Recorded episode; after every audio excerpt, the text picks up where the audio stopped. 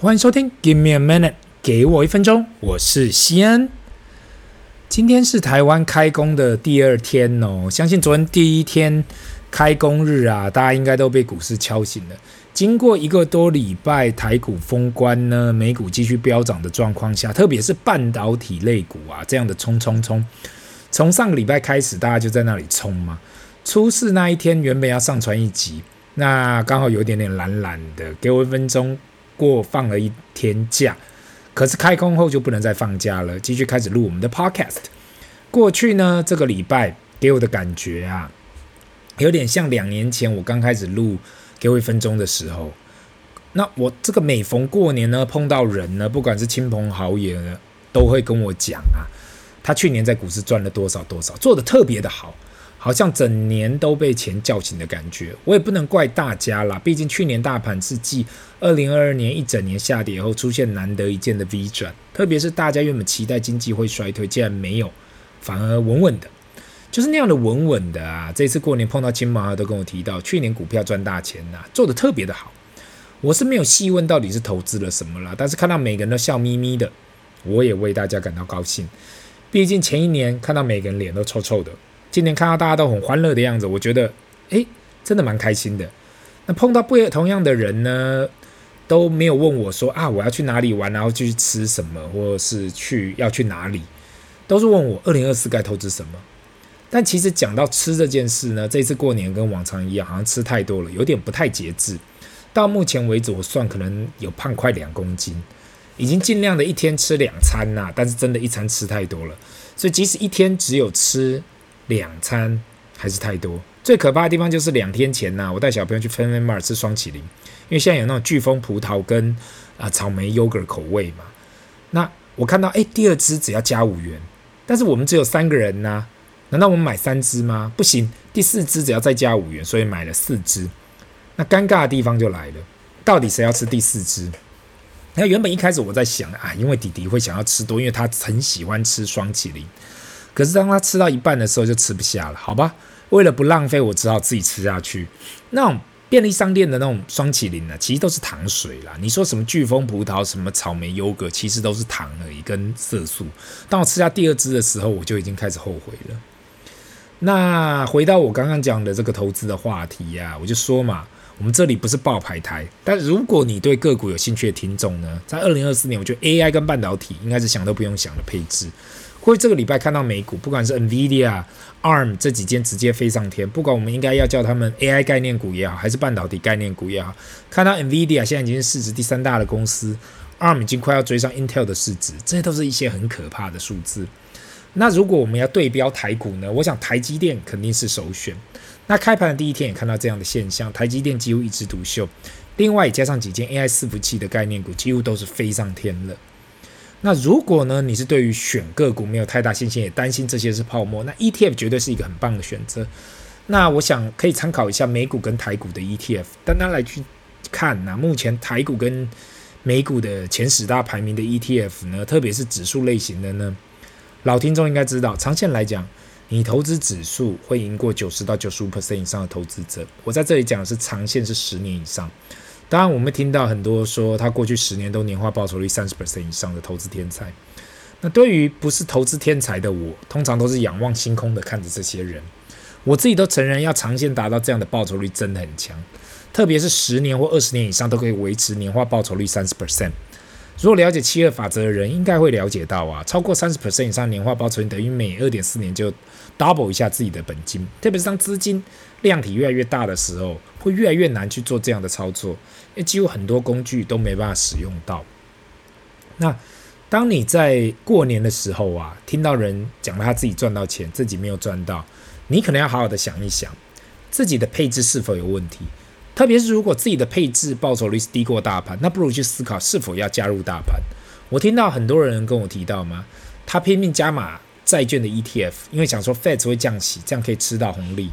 那有如果有回去听啊，我过去一年的讲法，那我不会说投资债券 ETF 会是错的，只是长线来讲，我曾经提到嘛，目前股还是优于债，单单比较大盘 ETF 跟二美国二十年公债嘛。或是长线的公公司债都可以看到过去一年的差异，还是要回去回到过去讲的嘛。你把它当成一种配置是 OK 的，就是我把这种二十年的公债或是一种公司债，把它当成一种配置可以。如果要 all in 呢、如果你是要 all in 公债，觉得哇，我赌一盘它降息的话，我觉得你还是要去思考一下，你该怎样去做。另外还有很多人跟我提到房市的问题，那我在这里也简单分享我的看法，那就是当金融市场开始好的时候，房市后续应该也会起来，就是也许半年，也许一年后，那如果如果真的有降息的情况发生，应该会有更多的资金进入市场。那我去年有提到有关二零二四年，很多人一直问我到底会不会降息。那我的想法是，如果金融市场跟不动产市场目前能够维持现况，或是只是单纯的缓缓的上升，没有下跌的话，这时候 FEDs 要有降息的动作去做出软着陆，我想几率会越来越小。特别是现在美国的就业数据算是非常好的，又是选举前，美国大选前嘛，CPI 也没有下滑。读经济本科的人应该都知道。升降息这个这个工具是 Fed 跟中央银行一个很重要的呃手段，在整体经济没有太多的乌云下，如果提前降息，会让更多的热钱进入到经济体系中。那今年期待降息的听众呢？以上只是我不负责任的意见。我我想现在啊，什么事情都有可能发生，特别是现在半导体那么的热，一堆国外的分析师、学长学弟都开始注意到这个产业。过去可能是他们可能是研究科技类股，就大型科技股跟金融股的人都来问我，诶，到底半导体发生什么事？怎么会热到这么可怕？那我也坦白说了，我也真的不知道啊。我知道半导体这个是非常缺，这几年来啊，但是没有想到有那么的缺。每个人都在讨论，到底还有哪一间公司可以投资？那大家都知道嘛，在台湾其实做了很多的晶片。半导体晶片，只是不了解为什么过去一年多大家都在讨论半导体。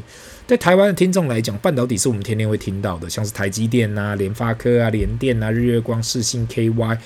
即使你不知道啊，这些公司是在干嘛的，多多少少知道这些是从事半导体产业的。可是对外国人来讲啊，毕竟半导体是一个零组件的行业，对他们来讲啊，这不是一个 core 的 core 的 industry，就是一个零组件嘛。那他们是懂什么是，也许 Apple 啦、Microsoft、Amazon 这些的公司，可是不见得了解 NVIDIA 现在做 AI 晶片到底是什么，NVIDIA 的供应链上中下游到底是谁？那我现在收到很多的问题，就是在有问 Which companies to follow for semis？大家都直接讲 semis，semis 到底是谁？现在到底要追踪哪些？或是 Who are the major players in this industry？或是你这个 supply chain 里头？啊，太多人问我这个问题，我也是只好一一的回答。那另外一个。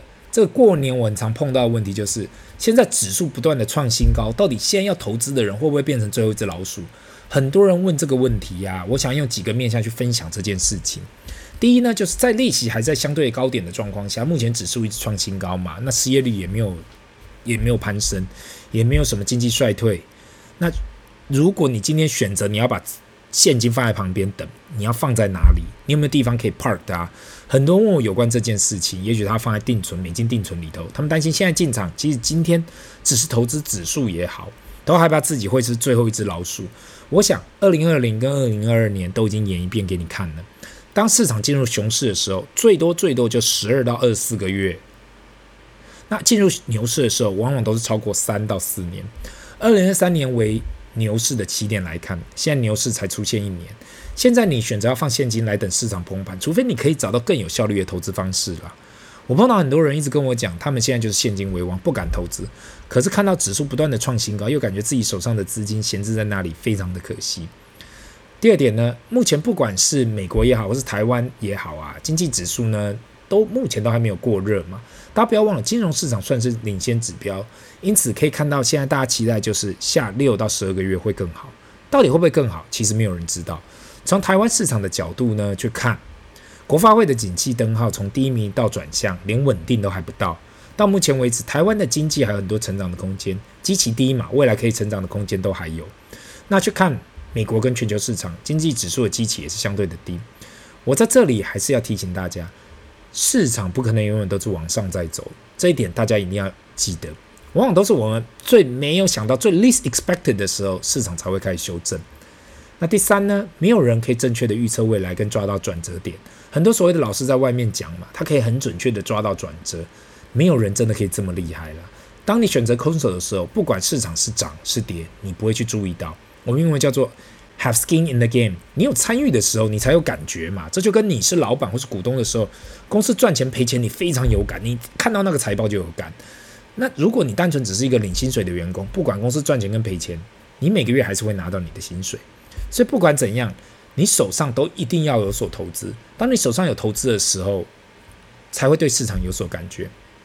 那除了以上两个问题外啊，过这个过年最常被问到就是，如果我本金不大怎么办？该怎么样去做？那这算是每个月都会有人问的问题啦。那俗话说我已经讲了很多次，本小利大利不大，本大利小利不小。本金的大小很多时候决定了你的风险控管的程度跟报酬。除非你是打定主意要当个专业投资者，不然专注本业闲钱投资才会是最好的方式。毕竟呢，投资是有波动的，不可能一直向上。我碰到很多投资者，俗称散户，一直跟我讲，当他投资的时候，其实会很紧张嘛。他手上有部位的时候，他一看到涨，他就想要买；跌的时候又舍不得卖。那今今天呢？即使他看对标的物跟市场，可是却熬不过波动。今天即使你手上有标股，它还是会回档的嘛。但是当你手上的标股回档的时候，你抱得住吗？你能够承受也许十 percent 的拉回，二十 percent 的拉回？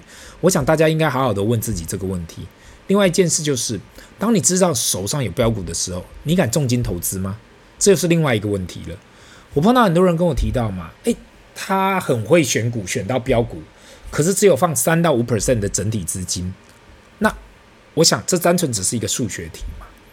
如果你真的很会选股，压到标股的话，你应该不只有单放放三到五 percent 的资金，因为当你手上的标股翻了一倍的时候，其实对你的整体本金只有成长五 percent，因为五 percent 翻一倍就十 percent，但是你的整体只成长了五 percent。